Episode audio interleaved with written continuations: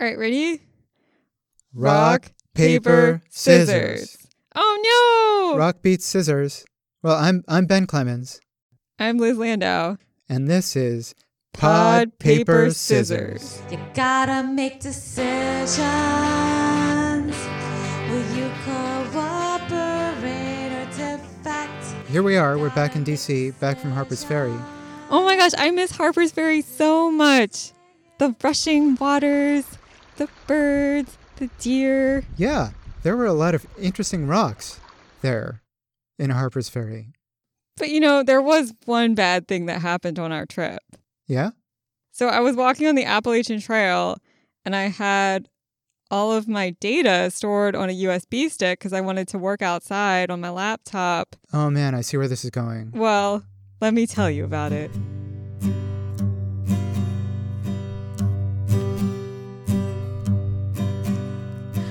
Left my data in Harper's Ferry. Harper's Ferry.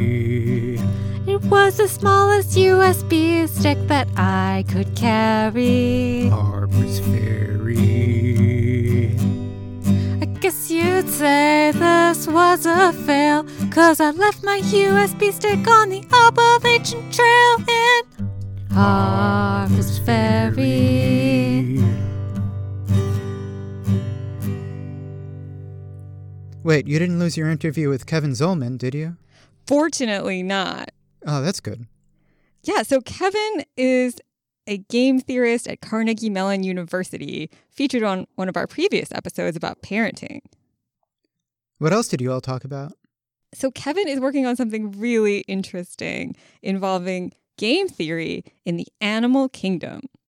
How is it that animals have the preferences for mates that they do? What are the evolutionary factors that might determine what they find attractive versus unattractive? And and also what's going on? Is it communication? Is it signaling? Or is it something else, you know, entirely? Ah, so evolutionary game theory, yeah? Yeah. So Kevin is applying game theory to the problem of mate choice in the animal kingdom.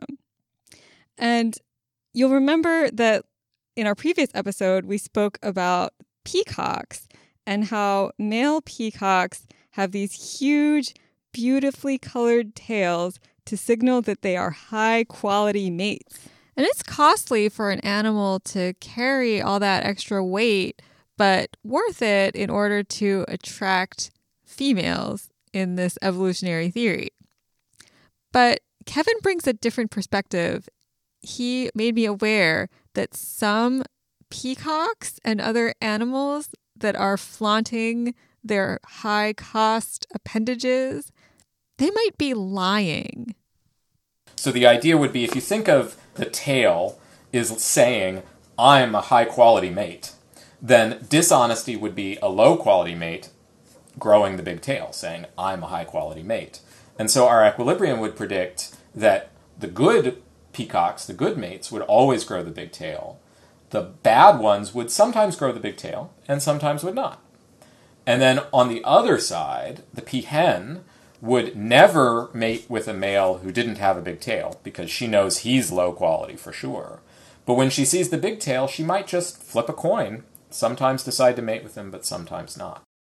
So it might be actually that there's a version of the kind of rock, paper, scissors equilibrium that exists there, where sometimes the peacock is honest and sometimes he lies, and sometimes the peahen pays attention to him and sometimes she doesn't.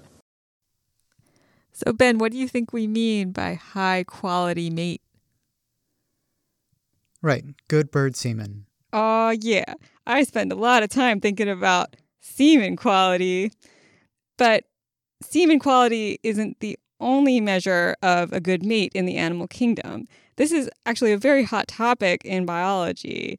It could also mean an animal that has a good immune system, an animal that is going to have a lot of resources to provide for their offspring.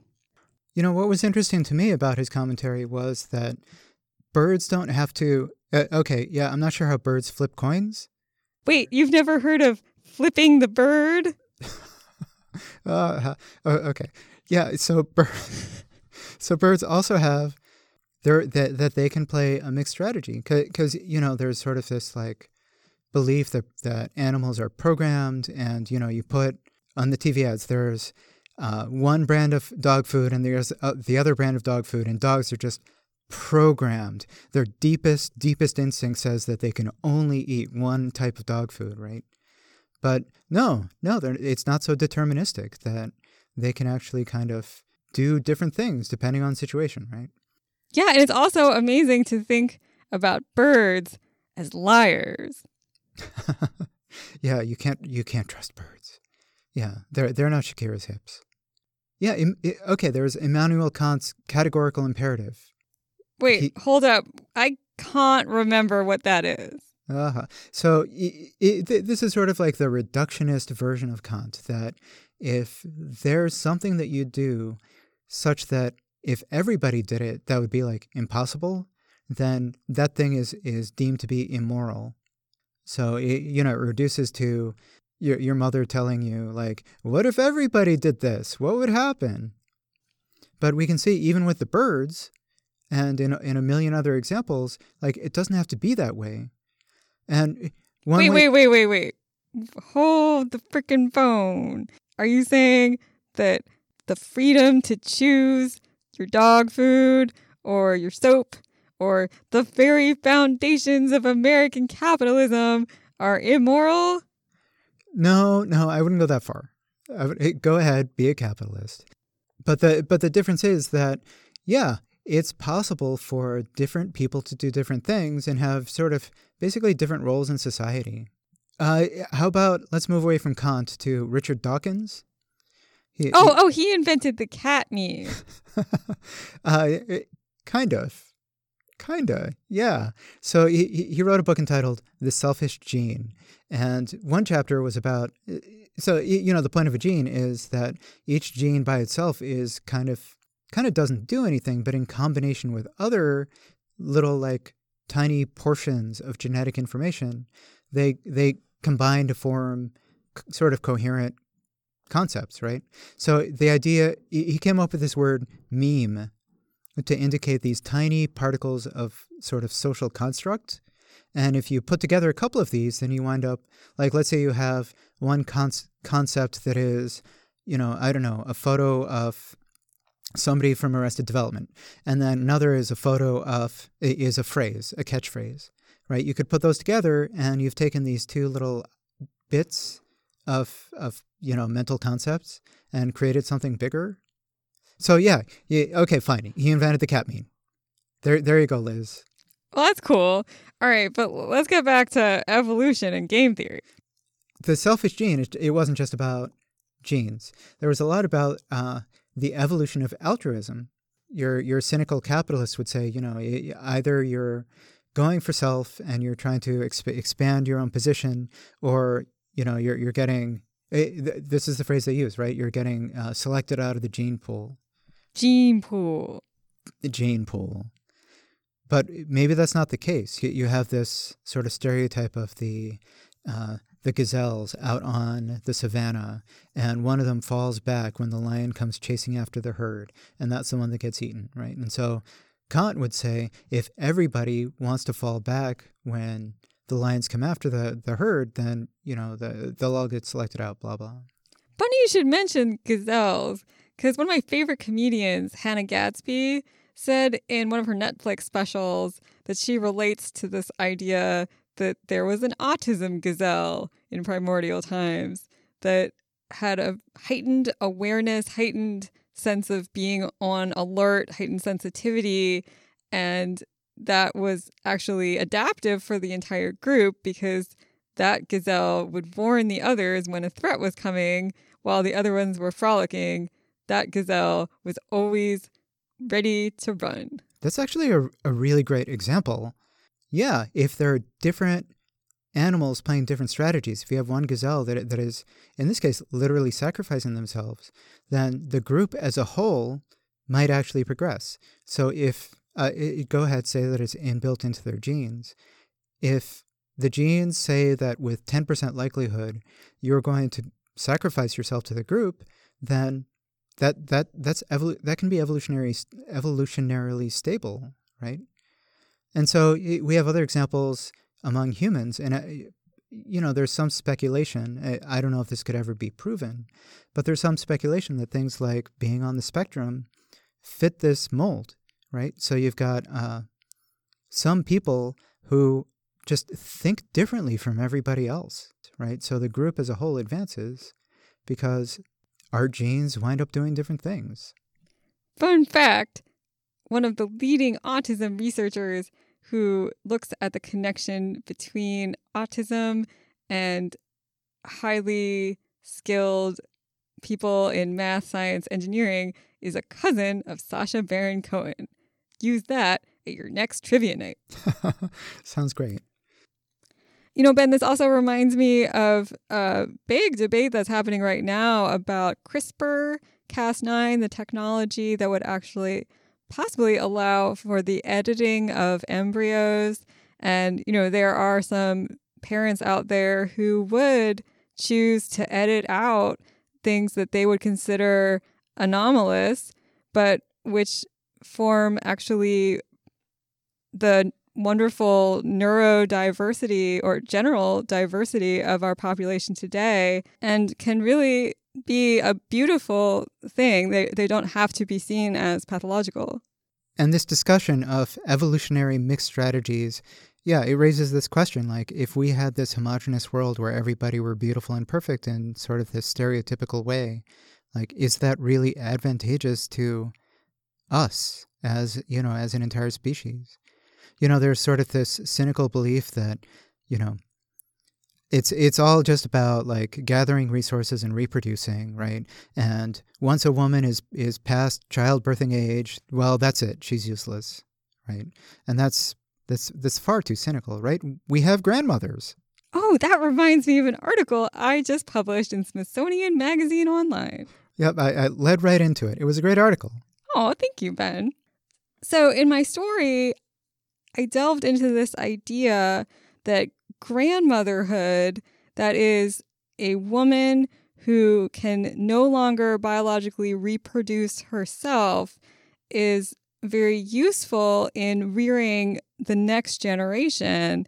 And again, if you define evolutionary success as the passing on of genes, then grandmothers, while not actively having more babies, can they can help out their own daughters with the daughters' kids so that the daughters can actually even have more children or not be so stressed out. So what's what's the uh, what's the scientific consensus on on this? Well, I went down a menopausal rabbit hole on this, Ben. There is so much controversy and different lines of reasoning here. Some say that menopause has been in the human species for at least a million years, which would, in some sense, favor the explanation that I just described. However, there are critics who say that, that we really don't have concrete evidence of ancient women going through menopause, living past menopause, acting in these grandmotherly ways that we know today. Um, and of course, it has been so long that it is a little bit difficult to say. Um, one anthropologist, Lynette Sievert, pointed out to me that it might actually be more about the fact that human women are born with all of the eggs that they'll ever have. Mm-hmm. And that really sets the stage for a long lifespan in which those eggs will either turn into children or release estrogen or do other functions for women in their uh, earlier years. And then when they run out of eggs and go through menopause, they then do have that capacity to, to be grandmothers. Yeah, so grandmothers, they're great. Call yours today. Yes. So eh, okay, so one one last group that like the, the the cynics get angry about, right? The gays, right? So so there, the, if you wanted to have this reductionist viewpoint that it's You mean the LGBTQ community? yes, yes. Sorry, that was sarcastic. That was emulation of these people who who say, well, you know, the, this whole concept is reproduction, and if we're going to be Kantian about this, if the entire world population were gay, well, there there wouldn't be reproduction, and the species would die out. Therefore, you know, we'll apply the Kantian principle: being gay is immoral, right? Which uh, you see where this is going from the discussion to this point. That that that line of reasoning doesn't doesn't hold out because we want a diversity of of types, and if you have people who you know, it, whose role, if we, you know, if we wanted to characterize people as having a role in society, their role is not necessarily having babies and raising their own personal babies, and and that's it, right? And and those people are are contributors. Yeah, I think we've come a long way from the idea that a person must have their own biological children in order to be considered successful I'm really glad that I live in an age where I can be 36 and not have children and live a full, meaningful life that also contributes to the greater community. Even just 50 years ago, I'd probably be considered an old maid. So the, the big lesson from, from today's today's discussion is uh, those parents who look down on people who don't have kids because you know they, they didn't have kids According to the basic principles of evolutionary game theory, those people are jerks. Yeah. So tune in next time on Pod, Pod Paper, Paper, Scissors. Scissors.